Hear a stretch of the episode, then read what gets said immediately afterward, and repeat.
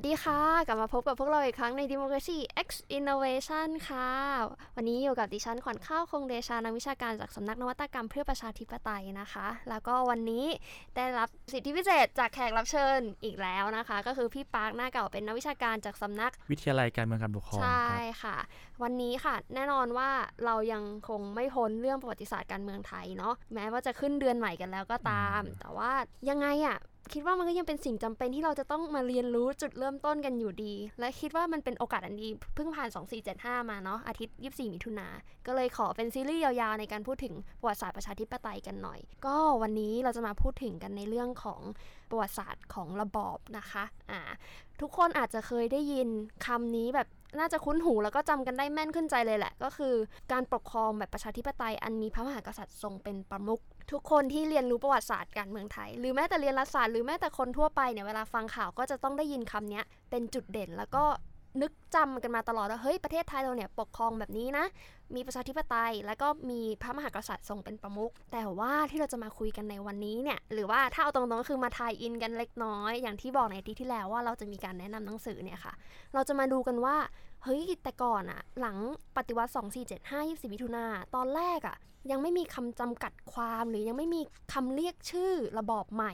หลังจากการปฏิวัติด้วยซ้ำนะ และไอ้คำเนี้ยการเรียกระบอบการปกครองประชาธิปไตย แบบมีพระมหากษัตริย์ทรงเป็นประมุขเนี่ยมันเกิดขึ้นมาได้ยังไง ก็วันนี้ก็เลยได้รับเชิญจากพี่ปานนะคะนักวิชาการของเราให้มาเล่าเรื่องหนังสือเล่มใหม่อาที่สถาบันพระปกเกล้าได้มีการสนับสนุนแล้วก็ทำโครงการชุดวิจัยเล่มนี้ อันนี้จะเป็นเล่มที่หนึ่งในซีรีส์ค่ะ ซึ่งเราก็จะมาเล่าให้ฟังกันว่า จุดเริ่มต้นของการปกครองแบบประชาธิปไตยที่มีพระมหากษัตริย์ทรงเป็นประมุข ที่จริงมันเริ่มต้นมาจากไหน และเป็นมาได้อย่างไร ครับก็อย่างที่น้องขวัญข้าวได้เกริ่นให้คุณผู้ฟังได้รับฟังกันเมื่อสักครู่ครับคือสถาบันพระปกเกล้าเพิ่งเพิ่งเปิดตัวเออไม่ใช่มือเปิดตัวเพิ่งเผยแพร่หนังสือเล่มใหม่นะครับนะคือเป็นจริง ๆ เป็นมาจากงานวิจัยนะครับชื่อหนังสือเล่มนี้เนี่ยนะครับเพิ่งวางแผงสัปดาห์นี้เลยอืมชื่อจุดเริ่มต้นสถาปนา การปกครองประชาธิปไตย มีพระมหากษัตริย์เป็นประมุขนะครับ ผู้เขียนหนังสือเนี่ยคือ รองศาสตราจารย์ ดร สุภมิตรปิติพัฒน์นะครับ อาจารย์ที่ภาควิชาความสัมพันธ์ระหว่างประเทศคณะรัฐศาสตร์จุฬาลงกรณ์มหาวิทยาลัยนะครับอืมผมคือขอเล่าที่มาก่อนว่าหนังสือเล่มนี้มายังไงนะครับ คือหนังสือเล่มนี้เนี่ยเป็นหนึ่งในชุดโครงการวิจัยนะครับ ชุดใหญ่เลยนะครับ ชื่อจากมวลชนปฏิวัติ สู่มวลชนประชาธิปไตยกับพระมหากษัตริย์ การศึกษาพระราชดำริของพระบาทสมเด็จพ ระเจ้าอยู่หัวภูมิพลอดุลยเดชในกระแสการเปลี่ยนแปลงของสังคมไทยอ่าถามว่าอันนี้สำคัญยังไง เดี๋ยวขอเล่านิดนึง คือหนังสือเล่มนี้เนี่ยก็ตามชื่อเลยจุดเริ่มต้นสถาปนาก็คือ เป็นบทที่หนึ่งค่ะผมใช้คำนี้ว่าบทที่หนึ่งของซีรีส์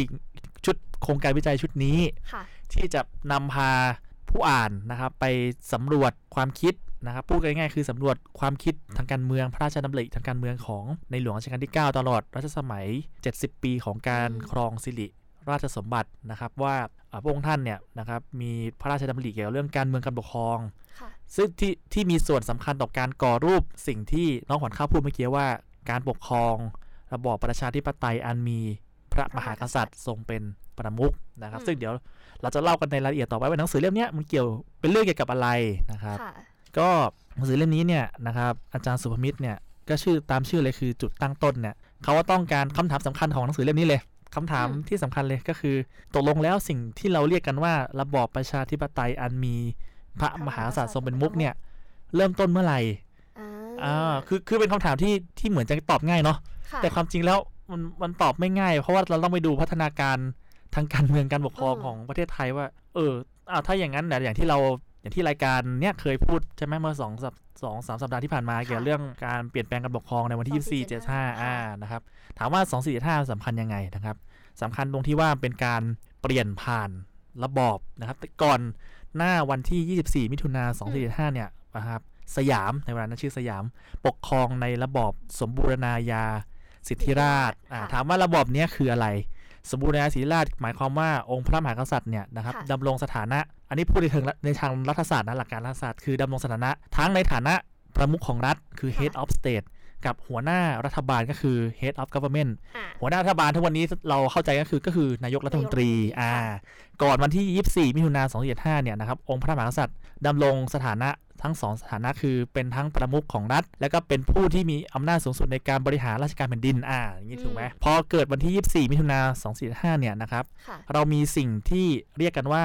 รัฐธรรมนูญ constitution เนี่ยตามอะคำสมัยนั้น รัฐธรรมนูญเนี่ยสำคัญอย่างไรนะครับ คือรัฐธรรมนูญก็ตามทฤษฎีรัฐศาสตร์ก็คือเป็นกฎหมายสูงสุดในการปกครองประเทศถูกต้องไหมใช่ค่ะคือกฎหมายสูงสุดในการปกครองประเทศเนี่ยสำคัญยังไงต่อไปล่ะ ก็ต้องบอกไปว่ากฎหมายรัฐธรรมนูญก็จะเป็นการจัดวาง โครงสร้างอืมทางการเมืองสถาบันทางการเมืองว่าเป็นอย่างไร อ่า ทีนี้เนี่ยหลัง 2475 ก็มีรัฐธรรมนูญเรามีรัฐธรรมนูญฉบับชั่วคราวก่อนถูกต้องไหมค่ะแล้วหลังจากนั้นเราก็มีรัฐธรรมนูญฉบับถาวรในปี เออในปีเดียวกันวันที่ค่ะ10ธันวาวันที่อ่า10วันใช่รัฐไหมธรรมนูญของเราปัจจุบัน ใช่อ่าใช่ ทีนี้พอ พอเป็นอย่างนี้เนี่ย ทีนี้เราจะเห็นได้ว่า เห็นไหมพัฒนาการทางการเมืองมีการเปลี่ยนผ่านจากระบอบสมบูรณาญาสิทธิราชย์มาเป็นระบอบ ระบอบที่ผมยังจะใช้อยากจะใช้คำว่าณเวลานั้นเนี่ยยังไม่ได้ใช้คำว่าระบอบประชาธิปไตยประชาธิปไตยอันมีพระมหากษัตริย์ทรงเป็นมุกคำคำเนี้ยเป็นคำที่ยังเป็นคำที่ผมเข้าใจว่ามาทีหลังมามาหลังทีหลังเลย แต่ว่าระบอบการเมืองในเวลานั้นน่ะเราเข้าใจได้ว่าณในวันเนี้ยเราเข้าใจได้ว่ามันคือระบอบประชาธิปไตย อันมีพระมหากษัตริย์ทรงเป็นมุกถามว่ามันสำคัญยังไงนะครับ คืออย่างนี้เอา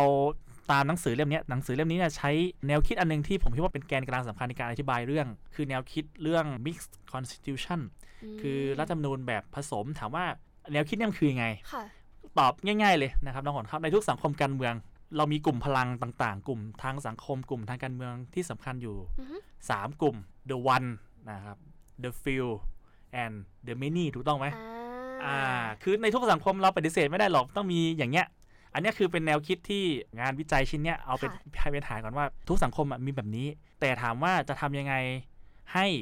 ทั้ง 3 กลุ่มค่ะอย่างเงี้ยสามารถจัดดุลความสัมพันธ์ซึ่งกันและกันได้ให้ซึ่งเกิดความสมดุลอ่าเนี่ยคืออันนี้เราอธิบายตามแบบหลักการรัฐศาสตร์เลยค่ะว่าคือถ้าเราไปเทียบกับหลักการรัฐศาสตร์ในในที่เราเรียนกันทุกวันเนี้ย ก็คือการเรื่องของการออกแบบสถาบันการเมืองไงว่าทำยังไงที่จะสามารถรองรับกลุ่มคนที่หลากหลายที่แตกต่างกันในสังคมการเมืองถูกความต้องต้องไหมการก็แตกต่างถูกมาต้องแตกต่างแบ็กกราวกันถูกะต้องอ่าคือในในหลายสังคมเนี่ยนะครับมีคนที่มีมีเงินเยอะอืมมีอำนาจพูดง่ายๆภาษาง่ายๆคือเสียงดังกว่าคนอื่น อ่า ถูกไหมเราปฏิเสธไม่ได้มีจริง แต่ขณะเดียวกันอะคนกลุ่มนี้อาจจะเป็นคนที่มีจำนวนไม่มากก็ได้ แต่คนที่มีเป็นส่วนใหญ่ของสังคมการเมืองนั้นเนี่ย ก็อาจจะไม่ได้ไม่มีสิทธิ์มีเสียงเท่ากับคนที่มีอำนาจบารมีเงินทุนอย่างเงี้ยเป็นต้นอ่าปัญหาอย่างเงี้ยมันคือปัญหาที่เกิดขึ้นหลังจากการเปลี่ยนแปลงการปกครองในวันที่ 24 มิถุนายน 25 คือเราจะจัดวางระบบการเมืองหลังการเปลี่ยนแปลงการปกครองอย่างไรอ่านี่ไงไอ้ตรงเนี้ยเนี่ยต่างหากว่าเราจะจัดค่ะความสัมพันธ์เรื่องพวกนี้ยังไงนะครับ ซึ่งถ้าจะใช้ตามคำที่เรารู้กันก็คือระบอบประชาธิปไตยอันมีพระมหากษัตริย์ทรงเป็นมุขแต่หนังสือเล่มนี้เนี่ย ชวนพาเรากลับไปสู่จุดตั้งต้นว่า เอ๊ะ สิ่งเนี้ยมันเกิดขึ้นได้อย่างไรอืมเกิดขึ้นเมื่อไหร่เออใช้คำนี้ดีกว่าเกิดขึ้นเมื่อไหร่ ซึ่งเดี๋ยวอืมผมจะเล่าต่อไปว่า มีจุดตรงไหนที่ทำให้ระบอบเนี้ยเกิดขึ้นได้ในทัศนะของผู้เขียนคืออาจารย์สุภมิตรปิติพัฒน์อ่า โอ้ก็จากที่พี่ปาร์คเล่ามาเมื่อกี้ก็อะว่าง่ายๆก่อน 2475เนี่ยอำนาจจะอำนาจทุกอย่างจะอยู่ที่ตัวสถาบันกษัตริย์อืมพอ 2475เนี่ยก็มีการกระจายมากขึ้น แล้วก็มีการเริ่มคิดว่าเฮ้ยจะทำยังไงให้มันกระจายกันไปอย่างสังสมดุลให้กับกลุ่มคนที่อืมแตกต่าง พื้นฐานแตกต่างความต้องการครับมากยิ่งขึ้น ก็มันก็ดูเป็นระบอบที่อาจจะเหมือนประชาธิปไตยในตอนนั้นครับมากขึ้น และทีนี้อย่างที่พี่บอกว่าจุดเริ่มต้นอะอะถ้าสมมติหลังเปลี่ยนแปลงปฏิวัติมาเนี่ย มันยังไม่ใช่ประชาธิปไตยที่มีพระมหากษัตริย์ทรงเป็นประมุขอย่างแท้จริง แล้วมันเริ่มจุดเริ่มมันมาจากปีไหนช่วงไหนกัน คือมันค่อนข้างอธิบายยากอยู่ตรงนิดนึงต้องต้องใช้ความต้องปูพื้นให้คุณผู้ฟังอย่างนี้ก่อนว่าแนวในหนังสือเล่มนี้เนี่ยเขาใช้แนวคิดอีกแนวคิดหนึ่งเพื่ออธิบายในช่วงของการเปลี่ยนผ่านระบอบของรัชกาลที่ 7 ถูกต้องไหมรัชกาลที่ค่ะ7ท่านเป็นทั้งพระมหากษัตริย์ในระบอบสมบูรณาญาสิทธิราชย์และเป็นพระมหากษัตริย์องค์แรกในระบอบ ประชาธิปไตยอันมีพระสัตว์เป็นมุกนะครับเริ่มคือถ้าสมัยนั้นเขาใช้ว่าระบอบพระมหากษัตริย์อยู่ภายใต้รัฐธรรมนูญอ่าอ่ารัฐธรรมนูญเนี่ยคือเป็นเครื่องมือในการจำกัดอำนาจขององค์พระมหากษัตริย์ก็คือ มีอำนาจจำกัดตราบเท่าที่รัฐธรรมนูญให้กำหนดให้ถูกต้องอ่าเนี่ยคือเป็นจุดเริ่มต้นค่ะไอสภาวะแบบเนี้ยนะครับ การเปลี่ยนผ่านระบอบอะไรอย่างเงี้ย เอาไม่ต้องพูดถึงประเทศไทยก็ได้เราไปดูทั่วโลกก็ได้อืมเวลาเราเปลี่ยนผ่านจากระบอบหนึ่งไปอีกระบอบหนึ่งเนี่ย มันจะมีช่วงเวลาที่อยากจะใช้คาว่าอะไรดีอะเป็นช่วงที่มันเปราะบาง เป็นช่วงที่มันยังมีความไม่แน่นอนสูงถูกต้องไหมค่ะเพราะว่าอ้าวแล้วคุณจะรู้ได้ไงว่าระบอบใหม่คุณออกแบบสถาบันการเมืองออกแบบแล้วนูนแล้วเป็นที่เห็นชอบเห็นพ้องกันกับทุกทุกกลุ่มคนทุกฝ่ายถูกต้องไหมค่ะอ่า สภาวะแบบเนี้ยในช่วงหลัง 2475 ในประเทศไทยเนี่ยนะครับในหนังสือเล่มเนี้ยใช้คำว่า critical juncture ม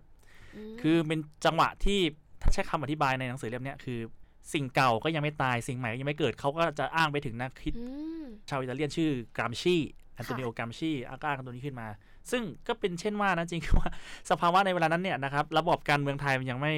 ลงตัวถูกต้องไหมยังไม่แน่นอนอยู่อ่าอ่าถ้านะครับคือเราก็จะเห็นว่าหลัง 2 4 5 ก็ยังมีเรื่องของเหตุการณ์อ่าการต่อต้านใช่ไหมเหตุการณ์กบฏบอลเด่นอย่างเงี้ยเป็นต้น อ่าอย่างเงี้ย คือหลังจากนั้นเป็นต้นมามันก็มีความอย่างนี้ยอยู่เรื่อยๆนะครับอืมทีนี้ถามว่าทำไมต้องปูพื้นแบบนี้ หลัง 2475 เรามีรัฐธรรมนูญสองฉบับค่ะในหนังสือเล่มเนี้ยบอกว่าจุดตั้งต้นของสิ่งที่เรียกว่าระบอบประชาธิปไตยอันมีพระมหากษัตริย์ทรงเป็นมุขก็ควรจะเริ่มต้น2 2475สิอืมแต่ถามว่าทำไมถึงไม่เกิดล่ะนั่นก็น่ะย้อนสิกลับไปซิว่า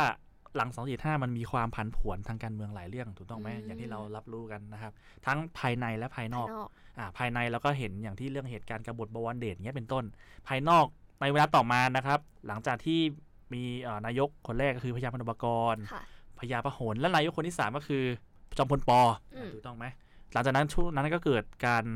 เขาเรียกว่าสงครามโลกครั้งที่สองนะครับแล้วประจวบเหมาะนะครับหลังจากนั้นต่อมาในหลวงรัชกาลที่ 7 สละราชสมบัติถูกต้องไหมอ่า ตรงนี้แหละ พอสละราชสมบัติปั๊บในเวลานั้นองค์รัชทายาทที่มีสิทธิ์ที่จะขึ้นครอง สิริราชสมบัติก็คือในหลวงรัชกาลที่ 8 นะครับพระองค์เจ้าอนันทมหิดลนะครับอ่าก็คือสืบแต่ว่าท่านตอนนั้นน่ะรอแปดเรายังทรงพระเยาว์อยู่อ่ายังไม่สามารถขึ้นครองราชย์ได้นะครับ ก็ต้องมีผู้สำเร็จราชการคือในค่ะช่วงเวลานั้นเนี่ยระบบการเมืองไทยเนี่ยคือค่อนข้างจะอาจจะอืมยังดูไม่ลงรอยเท่าอะไรหอย่างเงี้ยอ่าอ่า ถูกต้องไหมแต่ทีนี้จุดเปลี่ยนมาเกิดตอนที่ว่า หลังสงครามโลกครั้งที่สองใช่ไหมค่ะทางฝ่ายอักษะก็แพ้ถูกต้องไหมเราใช่ค่ะในท้ายที่สุดเราก็ฟื้นฟูจอมพลปอก็ลาออก หลังจากนั้นก็มีในายควงอภัยวงศ์ขึ้นเป็นนายกแล้วหลังจากนั้นเนี่ยจุดเปลี่ยนที่สำคัญเนี่ยคือเรามีการร่างรัฐธรรมนูญฉบับปี 2489อืม2489 เนี่ยมันสำคัญยังไง ก็คือเป็นการเปลี่ยนผ่าน ถ้าใช้ภาษาถ้าใช้ภาษาแบบแบบผู้นำพลเรือนในยุคเวลานั้นอะค่ะมันคือการเปลี่ยนผ่านไปสู่ความเป็นประชาธิปไตยที่สมบูรณ์ที่แท้จริง ถามว่ามันคืออะไร เราต้องไม่ลืมว่าหลัง 2475เนี่ยเรายังมีสสสองประเภทนะครับ ประเภท 1 ก็คือเลือกตั้งค่ะประเภท 2 แต่งตั้งแต่ตั้ง 2489 บอกว่าไม่เอาแล้วยกเลิกประเภท 2 แต่ให้มีโอ้วุฒิสภาเออแต่สมัยนั้นเรียกว่าพุทธสภาอ่าสภาพุทธสภาเป็นสภาที่ 2 นะครับค่ะก็คือหนังสือเล่มเนี้ยก็พยายามจะหาคำตอบว่า เอ๊ะทำไม 2475 ไม่สามารถเป็นจุดตั้งต้นของสิ่งที่เรียกว่า ระบอบประชาธิปไตยอันมีพระมหากษัตริย์ทรงเป็นประมุขได้ จุดตั้งต้นเนี้ยก็เคลื่อนเคลื่อนเคลื่อนมา เป็นสองถึงสี่489แต่2489ก็เป็นจุดเปลี่ยนที่สำคัญอีกอืมในเวลานั้นคือ อย่างที่เราทราบกันว่าในหลวงรัชกาลที่ 8 นะครับ ท่านก็อ่าสวนในค่ะคตถูกต้องไหมก็เป็นเหตุเหตุการณ์ผมว่าเป็นจุดเปลี่ยนสำคัญเลยค่ะแล้วก็ทำให้หลังจากนั้นในเวลาต่อมานะครับ ก็มีความวุ่นวายทางการเมืองหลาย ๆ เรื่อง แล้วก็เกิดรัฐประหารในปี 2490 อีกนะครับอืมคือหนังสือเล่มนี้พยายามจะชี้ไปว่า จุดตั้งต้นเนี่ยก็คือเลื่อนมาที่ 2489 แล้ว แล้วเขาก็พยายามจะอธิบายความคิด ต่างๆ ที่เกิดขึ้นในเวลานั้นว่าทำไมถึงเป็นเช่นนั้นอือืมก็ว่าง่ายๆอะเมื่อกี้เราสรุปกันไปก็คือมี 2475 แต่ 2475 ก็ยังไม่สามารถทำให้เกิดประชาธิปไตย อันมีพระมหากษัตริย์ทรงเป็นประมุขได้จริง แล้วก็อาจจะมีสิ่งที่เมื่อกี้พี่ป๊าบอกว่าเป็นระบอบรัฐธรรมนูญที่มีพระมหากษัตริย์อยู่ภายใต้ครับใช่ไหมคะ แล้วงั้นเนี่ยเราก็เลยย้ายกันมาอะดูตามไทม์ไลน์เราย้ายกันมาอยู่ตรงที่จุด 2489 แล้วครับที่ว่ารัฐธรรมนูญเนี่ยพยายามจะสร้าง ให้มันมีประชาธิปไตย อันมีพระมหากษัตริย์ทรงเป็นประมุขอืมจริง ๆ เพราะงั้นเราสามารถพูดได้ใช่ไหมคะว่าอะปีเนี้ยจุดเนี้ยแหละ ที่คำนี้มันเริ่มเข้ามาในการเมืองไทย ผมส่วนตัวผมไม่แน่ใจนะ แต่ผมเข้าใจว่าคำคำเนี้ยมามาในทศวรรษหลังๆ คือคำพูดกันง่ายๆระบอบประชาธิปไตยอันมีพระมหากษัตริย์ทรงเป็นประมุขเนี่ยเราเอามาจาก concept เรื่อง constitutional monarchy นะครับ constitutional monarchy อันไหนก็พูดเรื่องนี้แล้วนะครับ ต้องเล่าให้ฟังนิดนึงว่าหนังสือเล่มนี้เนี่ย เอา concept เรื่อง constitutional monarchy มานี่แหละนะครับ ในการอธิบายสิ่งที่เรียกว่า constitutional monarchy ไม่ว่าคุณจะแปลว่าระบอบพระมหากษัตริย์ภายใต้รัฐธรรมนูญหรือระบอบประชาธิปไตยอันมีพระมหากษัตริย์เป็นประมุขเนี่ย จะมีงานสำคัญอยู่ชิ้นหนึ่งของนักคิดชาวอังกฤษ ที่ชื่อว่า Walter Bagehot เบชช็อตในเขียนหนังสือเรื่อง The English Constitution แล้วเขาก็จะเขียนนั้นลักษณะของสิ่งที่เรียกว่า constitutional monarchy หลักๆอะ พระมหากษัตริย์ในระบอบเนี้ยมีอำนาจหน้าที่อยู่ 3 อย่างค่ะ the right to encourage นะครับให้ให้กำลังใจ the อืม right to be consulted ก็คือให้ให้คำปรึกษาแล้วก็ right to warn อ่าเตือนเป็นอ่าอย่างนี้คือเป็นคำเตือนเป็นคีย์หลักสำคัญของสิ่งที่เรียกว่า constitutional monarchy ตามความคิดของ Walter Bagehot อืมทีนี้เนี่ยในหนังสือของอาจารย์สุมิตรเล่มนี้เนี่ยเอาแนวคิดเรื่องนี้มาจริง แต่ไม่ได้หมายความว่าเอา เอาแนวคิดอันเนี้ยมาเป็นกรอบเพื่อจะพิสูจน์ว่าสิ่งที่เรียกว่า constitutional monarchy ในประเทศไทยเนี่ย เป็นไปตามที่เบสช็อตได้เสนอไว้อืมแต่เขาเขาใช้อย่างที่อย่างนี้ แทนที่เขาจะใช้คำว่าเป็นกรอบคิด เขาใช้ค่ะสิ่งเนี้ยเป็นฐานคิดคืออมไปสำรวจไอเดียมาว่า constitutional monarchy ในโลกสากลเนี่ยเขาหมายถึงอะไรพูดถึงอะไรเขามยังไงอ่ากันและหลังจากนั้นเนี่ยอาจารย์สุมิตรก็มาเล่าต่อไปว่า และของไทยเนี่ยพัฒนามีวัฒวิวัฒนาการ อย่างไรในสิ่งที่เกิดขึ้นในประเทศไทยนะครับอ่าไหนๆก็เล่าตรงนี้แล้วเดี๋ยวขออนุญาตขายนิดนึง คือในหนังสือเล่มเนี้ยมีอยู่ 6 บทครับบทที่หนึ่งก็เป็นบทนำก็จะเล่าอย่างที่ผมเล่าไปว่าเอ๊ะหนังสือเล่มนี้ที่มาที่ไปมายังไงนะครับบทที่2เนี่ยเขาว่าด้วยการวางประเพณีการปกครองระบอบพระมหากษัตริย์ ใต้รัฐธรรมนูญจุดตั้งต้นอยู่ที่ไหนเนี่ยเป็นคำถามสำคัญของงานชิ้นนี้นะครับอืมบทที่3นะครับความคิดทางการเมืองในพระนิพนธ์ของพระวรวงศ์เธอกรมหมื่นพิทยาลาภพิทยากรนะคนนี้สำคัญยังไง นะครับ ผมเนี่ยต้องเรียนสารภาพกับคุณผู้ฟังนี่ผมจำชื่อ อะไรเงี้ยไม่เคยได้เลย แต่ผมมาจำชื่อภาษาอังกฤษได้ก็คือ Prince ธานีนิวัตรคือพระองค์เจ้าธานีนิวัตรเออถามว่าทำไมต้องศึกษาความคิดในการเมืองของพระองค์เจ้ากรมหมื่นพิทยาลาภพิทยากรนะครับ หลัง 2490 เนี่ย ท่านก็ไปพูดพระองค์ท่านท่านเนี้ยท่านไปไปแสดงปาฐกถาค่ะซึ่งเป็นที่โด่งดังเรื่อง The Old Siamese Concept of Monarchy อืมก็คือก็ท่านก็ไปพูดบรรยายว่าเอ๊ะแนวคิดเรื่อง สถาบันพระมหากษัตริย์ของไทยค่ะแต่เดิมโบราณเนี่ยมันเป็นยังไงอืมอย่างนี้นะครับ ถามว่าทำไมอาจารย์สุภมิตรถึงมาเลือกศึกษาของความคิดทางการเมืองของกรมหมื่นพิทยาลาภพิทยากรพรินซ์ธานีค่ะ ชื่อยาวมากคืออะย้อนกลับไปที่ผมเล่ายักษ์ค้างไปเมื่อกี้2489แล้วหลังจากนั้นไปเกิด2490นะครับค่ะ2490เนี่ย ผมคิดว่าเป็นหมุดหมายที่สำคัญอีกอย่างหนึ่งคือคือเป็นช่วงเวลาที่ปฏิเสธไม่ได้ว่าเป็นช่วงที่ฝ่ายอนุอนุรักษ์นิยมเนี่ยนะครับหวนกลับมามีบทบาทมีบทบาททางการเมืองอืมไทยนะครับ และในการก่อรูปสิ่งที่เรียกว่าระบอบประชาธิปไตยอันมีพระมหากษัตริย์ทรงเป็นมุกเนี่ยนะครับเขาต้องมีสิ่งเขาต้องมีสิ่งที่เรียกว่าสถาปนิกอะคล้ายๆสถาปนิกอะดีไซเนอร์อย่างนั้นอะอ่าผู้ออกแบบโครงสร้างอะไรอย่างเงี้ยออกแบบไม่ได้ออกแบบแต่เพียงสถาบันอะไรแต่ใช้ความคิดออกแบบอะเสนอไอเดียอะไรอย่างเงี้ยม พระองค์เจ้าเนี่ยพระพระวรวงศ์เธอกรมหมื่นพิทยาลาภพิทยากรเนี่ยท่านก็เป็นเป็นเชื้อพระวงศ์พระองค์หนึ่งอะที่ค่ะ มีบทบาทสำคัญในการเสนอไอเดียเรื่องพวกนี้นะในในความคิดของอาจารย์สุพิตก็บอกว่านี่ไงคือถ้าจะศึกษาว่าระบอบประชาธิปไตยอันมีพระมหากษัตริย์ทรงเป็นมุกเนี่ยเกิดขึ้นได้ยังไงเนี่ยนะครับนอกเหนือไปจากไปศึกษาจากเอกสาร ส่วนพระองค์ทั้งของในหลวงทั้งของสมเด็จพระพี่นาง ค่ะ หรือสมเด็จย่าอะไรอย่างเงี้ย ก็ควรจะมาศึกษาความคิด เอกสารความคิดทางการเมืองของพระองค์ท่านท่านนี้ด้วยว่าอืมมีไอเดียอย่างไรนะครับอืมบทที่4เนี่ยนะครับก็จะเล่าถึงเรื่องของการเตรียมพระองค์ในขั้นต้นของพระบาทสมเด็จพระเจ้าอยู่หัวรัชกาลที่ 8 และรัชกาลที่ 9 ตามแนวทางการอบรมของสมเด็จพระศรีนครินทราบรมราชชนนี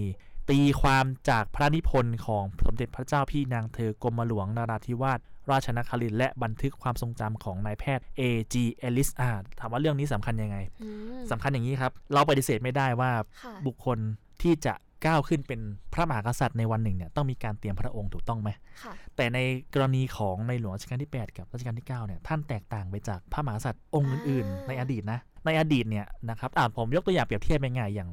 รัชกาลที่ 5 ก็ได้นะครับพระบาทสมเด็จพระจุลจอมเกล้าเจ้าอยู่หัวเนี่ยท่านเตรียมพระองค์ยังไง ก็ย้อนกลับไปในสมัยในหลวงรัชกาลที่ค่ะ4ที่หลังจากในช่วงนั้นเนี่ยเป็นช่วงที่จักรวรรดินิยมตะวันตกเริ่มเข้ามาใช่ไหมมีอิทธิพลใน colonization ช่วงเวลาเนี้ยอืมเต็มเลย ถามว่าในหลวงรัชกาลที่ 4 ท่านทำยังไง ท่านก็จ้างครูฝรั่งมาสอนในอืมวังถูกต้องไหมในหลวงรัชกาลที่ 5 ในวันนั้นก็เป็นเจ้าชายอยู่นะครับเจ้าฟ้าจุฬาลงกรณ์อย่างเงี้ยก็ก็เรียนศิลปะวิทยาการนอกเหนือไปจากขนบธรรมเนียมวิธีปฏิบัติแบบ ราชสำนักแล้วก็ต้องเรียนรู้ศิลปะวิทยาการของตะวันตกด้วย อ่าอ่านี่คือการเตรียมพระองค์ค่ะคือเราปฏิเสธไม่ได้ว่าการจะขึ้นเป็นพระมหากษัตริย์พระมหากษัตริย์เนี่ยต้องมีการเตรียมพระองค์แต่ในหลวงรัชกาลที่ 8 กับรัชกาลที่9เนี่ยแตกต่างออกไปถามว่าแตกต่างไปยังไง คือท่านไม่ได้เติบโตในประเทศไทย ทั้งสองพระองค์ทั้งสองพระองค์ท่านไปเติบโตอยู่ที่ต่างประเทศอืมแล้วเมื่อในหลวงรัชกาลที่ 7 ท่านสละราชสมบัติเนี่ยนะครับค่ะก็เริ่มต้นที่ในหลวงรัชกาลที่ 8 ท่านเป็นผู้ที่มีสิทธิ์ที่จะขึ้นของราช ครองราชย์เป็นพระองค์ต่อไป โจทย์ที่สำคัญคือในเมื่อท่านไม่ได้เติบโตในประเทศไทย ไม่ได้ผูกอ่าพูดตามตรงคือยังไม่ได้มีความผูกพันกับประเทศไทยมากนัก เพราะว่าเติบใช้ชีวิตตอนนั้นก็อยู่แต่ต่างประเทศตลอดเลย แต่วันหนึ่งรู้ว่าต้องมาเป็นพระมหากษัตริย์เนี่ยจะต้องมีการเตรียมพระองค์ยังไงล่ะพูดบุคคลที่สำคัญก็คือสมเด็จพระศรีนครินทราบรมราชชนนีหรือว่าสมเด็จย่าก็คือเป็นพระมารดาที่คอย ปลูกฝังสั่งสอน ถามว่าจะรู้ได้ยังไงว่าสมเด็จย่าท่านสอนในหลวงทั้งสองพระองค์อย่างไร ก็ต้องไปดูงานนิพนธ์ของสมเด็จย่าว่าอืมท่านเขียนอะไรไว้บ้าง อาจารย์สุภมิตรเนี่ยก็พาเราไปตีความจากสิ่งที่สมเด็จย่าท่านเขียน อันนี้อันที่หนึ่งอันที่สองคืออย่างที่ผมบอกไปว่าบันทึกความทรงจำของนายแพทย์ A.G. Ellis คนนี้คือใครใครเอ่ยคนเนี้ยในเวลาต่อมาใช่ไหมครับค่ะพอครอบครัวของ ทั้งสองพระพระองค์เนี่ยนะครับรวมถึงสมเด็จพระพี่นางและสมเด็จย่าเนี่ยย้ายไปอยู่ที่สวิตเซอร์แลนด์นะครับในการจะเรียนรู้วิชาการต่างๆเนี่ยนะครับสมเด็จย่าท่านก็ไปจ้างติวเตอร์ท่านหนึ่งอ่มาสอนให้ p r i v a t เลยที่ที่ที่บ้านค่ะแต่ติวเตอร์ท่านนั้นเนี่ยก็คือนายแพทย์ A.G. Ellis คนนี้นี่แหละ อ่าอันนะครับ แล้วคุณหมอท่านเนี้ยท่านก็เขียนเป็นบันทึกเรื่องว่าความทรงจำของท่านต่อที่มีต่อทั้งในหลวงทั้งรัชกาลที่8และรัชกาลที่ 9 ว่าท่านสสอนอะไรยังไงบ้างก็มีหนังสือเผยแพร่เต็มเลย อาจารย์สุภมิตรก็บอกว่าก็นี่ไง ถ้าจะศึกษาวิธีการเตรียมตัวขึ้นของราชขึ้นครองราชย์เป็นพระมหากษัตริย์วันหนึ่งเนี่ยนะครับก็ต้องไปศึกษาจากบุคคลที่เป็นแม่ นะครับ แล้วก็ผู้บุคคลที่ได้สอนสอนเองที่บ้านนี่ไงอืมว่าเขามีความคิดมีอะไรยังไงอะไรอย่างเงี้ยนะครับแล้วหนังสือเล่มนี้ก็พาเรามาจบที่บทที่ 5 คือต้นรัชกาลที่ 9 ก็คือหลังจากที่ในหลวงรัชกาลที่ 9 ขึ้นครองราชย์ในปี 2489ค่ะคือจบแค่นี้ว่าหลังจากนั้นเนี่ยก็จะเป็น หนังสืออีกเล่มหนึ่งที่ในในชุดซีรีส์วิจัยนี้เหมือนกัน ซึ่งอีกไม่นานน่าจะออก แล้วเดี๋ยวเราก็จะได้มารีวิวกันด้วยค่ะโหก็เป็นเรื่องที่น่าสนใจเราก็จะได้มารู้ว่าประวัติศาสตร์การเมืองไทยเนี่ยมันไม่ได้มีแค่อะเด่นๆ อย่างแค่2475 ที่ทุคกรับคนคิดนะอ่าการเปลี่ยนแปลงไม่ได้เปลี่ยนแปลงทันทีแล้วมาตุ้มประชาธิปไตยมีพระมหากษัตริย์ทรงเป็นประมุขทันที มันมีเรียกว่าระยะเวลาในการกว่าที่จะดำเนินมาถึงจุดจุดๆนี้ที่ทุกคนคิดได้ ใช่เพราะว่าการระบบการเมืองมันไม่ใช่ว่า มันไม่ใช่ว่าเราเหมือนเราไปเปลี่ยนใจซื้อของนะเราไม่เอาสิ่งนี้แล้วเอาสิ่งใหม่แล้วได้ทันทีค่ะอย่างนั้นไม่ใช่นะค่ะมันก็เหมือนกับการการก่อสร้างบ้านก่อสร้างอะไรอย่างเงี้ยคือกว่าที่มันจะออกมาเป็นบ้านเป็นอาคารอย่างเงี้ยถูกไหมโหผ่านการแก้แบบผ่านการปรับเปลี่ยนนู่นเปลี่ยนนี่โหมันถูกไหมสิ่งเหล่านี้ก็คือวิวัฒนาการที่จะชี้ให้เห็นว่าระบบการเมืองก็เช่นเดียวกันอืมกว่าจะมาวิวัฒน์มาเป็นสิ่งที่เรียกว่าระบอบประชาธิปไตย อันมี พระมหากษัตริย์สมมุติที่เราเข้าใจกันทุกวันเนี้ยมันผ่านการเปลี่ยนแปลงเปลี่ยนแปลงผ่านการอยากจะใช้คำว่าต่อสู้ทางความคิดด้วยซ้ำก็คืออมมีการเสนอความคิดโต้เถียงอะไรอะไรต่อกันเออบ้างใช่โตเถียงกันทางวิชาการคือกว่าที่จะออกมาเป็นสิ่งที่เราเห็นทุกวันเนี้ยนะครับ ซึ่งมันก็ไม่ไม่ใช่ว่ามันคือการเปลี่ยนแปลงมันไม่ใช่การเปลี่ยนแปลงในเชิงเส้นตรงไงมันมีคดเคี้ยวเลี้ยวไปนี่บ้างถูกต้องไหมหนังสือเล่มเนี้ยเป็นความพยายามที่จะพยายามหาว่าจุดตั้งต้นของสิ่งที่เรียกว่าระบอบประชาธิปไตย อันมีพระมหากษัตริย์ทรงเป็นมุกเนี่ยเริ่มที่ไหน นั่นแหละค่ะ ท่านผู้ฟังทั้งหลายถ้าเกิดสนใจนะคะ เพราะเรื่องนี้มันเป็นอะไรที่แบบน่าดูไม่น้อยไปกว่า 2475 เหมือนกันอ่าระบอบนี้คือที่เราอยู่แล้วเราพยายามต่อต่อสู้กันว่าประชาธิปไตยของไทยจะเดินหน้าไปทางทิศทางไหน ก็ย้อนกันมาดูกับจุดเริ่มต้น ก็ขอฝากหนังสือเล่มนี้ด้วยนะคะ จุดเริ่มต้นสถาปนาการปกครองประชาธิปไตย มีพระมหากษัตริย์เป็นประมุขอ่าของอาจารย์สุภตรมิตรค่ะ ปิติพัฒน์นะคะ ก็ตอนนี้ก็วางขายกันแล้ว ถ้าคุณผู้ฟังสนใจนะครับค่ะไปที่เพจ Facebook ศูนย์หนังสือสถาปนาปกเกล้าครับ คือสามารถที่จะ อินบ็อกซ์สั่งเขาได้เลยนะใช่เขายินดีค่ะให้สั่งเลย คือถ้าใครสนใจนะครับ ตอนนี้วางแผงแล้วนะครับ ไปถ้าถ้าสะดวกที่จะมาที่ศูนย์ราชการแจ้งวัฒนะ เรามีศูนย์หนังสือของสถาปนาปกเกล้าอยู่ที่ชั้นหนึ่งค่ะนะครับ ไปไปซื้อกันได้นะครับ ราคา 500 บาทนะครับ หรือถ้าท่านใดไม่สะดวกแต่อยาก อ่านมากเลยนะครับ ก็สามารถที่จะสั่งผ่าน inbox ของเพจศูนย์หนังสือพระปกเกล้าได้ครับ ได้ค่ะ ก็วันนี้ก็ได้ความรู้มาก ๆ เลยค่ะ ต้องขอขอบคุณพี่ปามมากที่สละเวลา แล้วก็มาช่วยรีวิวหนังสือให้เรา แต่ก็อย่าลืมค่ะ อันนี้เป็นบทที่หนึ่ง ของชุดวิจัยอันนี้เดี๋ยวก็จะมีมาเรื่อยวันนี้เราเราไม่ได้ spoil บอกหมด เราแค่บอกว่าหนังสือเล่มนี้เกี่ยวข้องกับอะไร แล้วอยากจะให้คุณผู้อ่านผู้ฟังเนี่ยไปลองอ่านเอาเองๆใช่ค่ะลองไปหาเพิ่มเติมอาจจะมีอะไร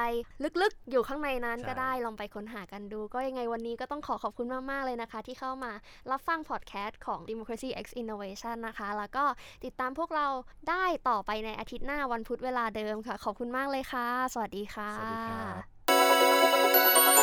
บ